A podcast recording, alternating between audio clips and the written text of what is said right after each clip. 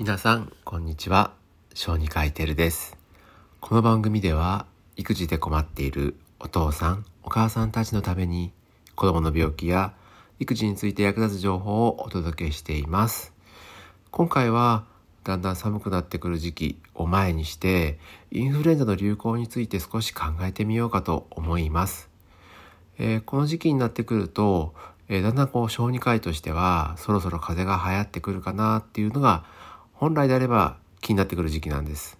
でそれはやはり寒くなってきたりもしますし、まあ、年末になってくると人が動いてよく動き始めるので流行が結構広がるんです。で、えー、そういう時に一番僕が参考にしているホームページというのが国立感染症研究所のホームページになります。この国立感染症研究所っていうのは、まあ最近はコロナウイルス感染のことで、えー、聞いたことがあるという方もいるかもしれません。コロナウイルスに関わらず、様々な感染症の情報をまとめている施設になります。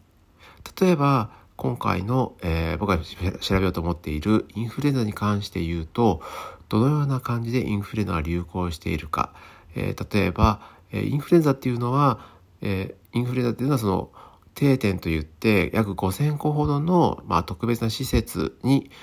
集まった、えー、インフルエンザの患者さんの数をまとめて集計するようにして流行を把握しているんですね。例えば今回のコロナのように全部把握している病気とは多少違います。やはりさすがにインフルエンザ全部集めるっていうのはま難しいからですね。で、そういうところに集めた情報をもとにして、え今どれぐらい流行してますよっていうのを教えてくれたりとか、特別な方法で言うと、まあ、インフルエンザっていろんな型、タイプがあると思うんですけれど、そのタイプが今は何が流行してますよとか、あとインフルエンザのお薬に対する耐性が、えー、どういう割合で発生しているのかとか、かなりそういう細かい情報を集めてくれているのが、この国立感染症研究所になります。で、この寒い時期が来ると始まるのは何かっていうと、全国の都道府県ごとにおける注意報、警報をまとめて色分けしてくれたグラフがあるんですが、それが始まるのがこの時期なんです。で、これを毎年見て、ああ、どうだな、こうだなって言ったりとか、SNS でこう紹介したりしてたんですけど、11月でもうすぐ12月だから、そろそろグラフ発表されてもいいかなってずっと思ってたんですね。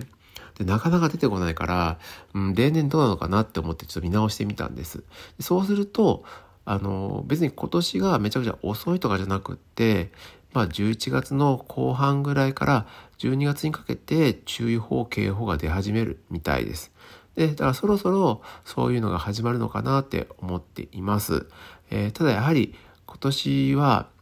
自分の職場でも思うんですけど、インフルエンザになっている人で多分少ないと思うんですね。で、学校において流行っている状況っていう、えっ、ー、と、グラフじゃなくって、えー、表だけは出てるんですけれど、その表を見ても、もうほんと各都道府県少なくって、まあ、学級閉鎖になっているところとかも、まあ少ないかなというふうに思っています。まあ、その原因というか、まあ理由としては、まあ今回のコロナの影響で、みんながマスクをして、手洗いうがいを心がけて、またソーシャルディスタンスっていう状況を行っているので、まあ、結果的に、まあ、インフルエンザの流行も減っているというふうなことが、えー、考えられる、予想されるかなと思っています。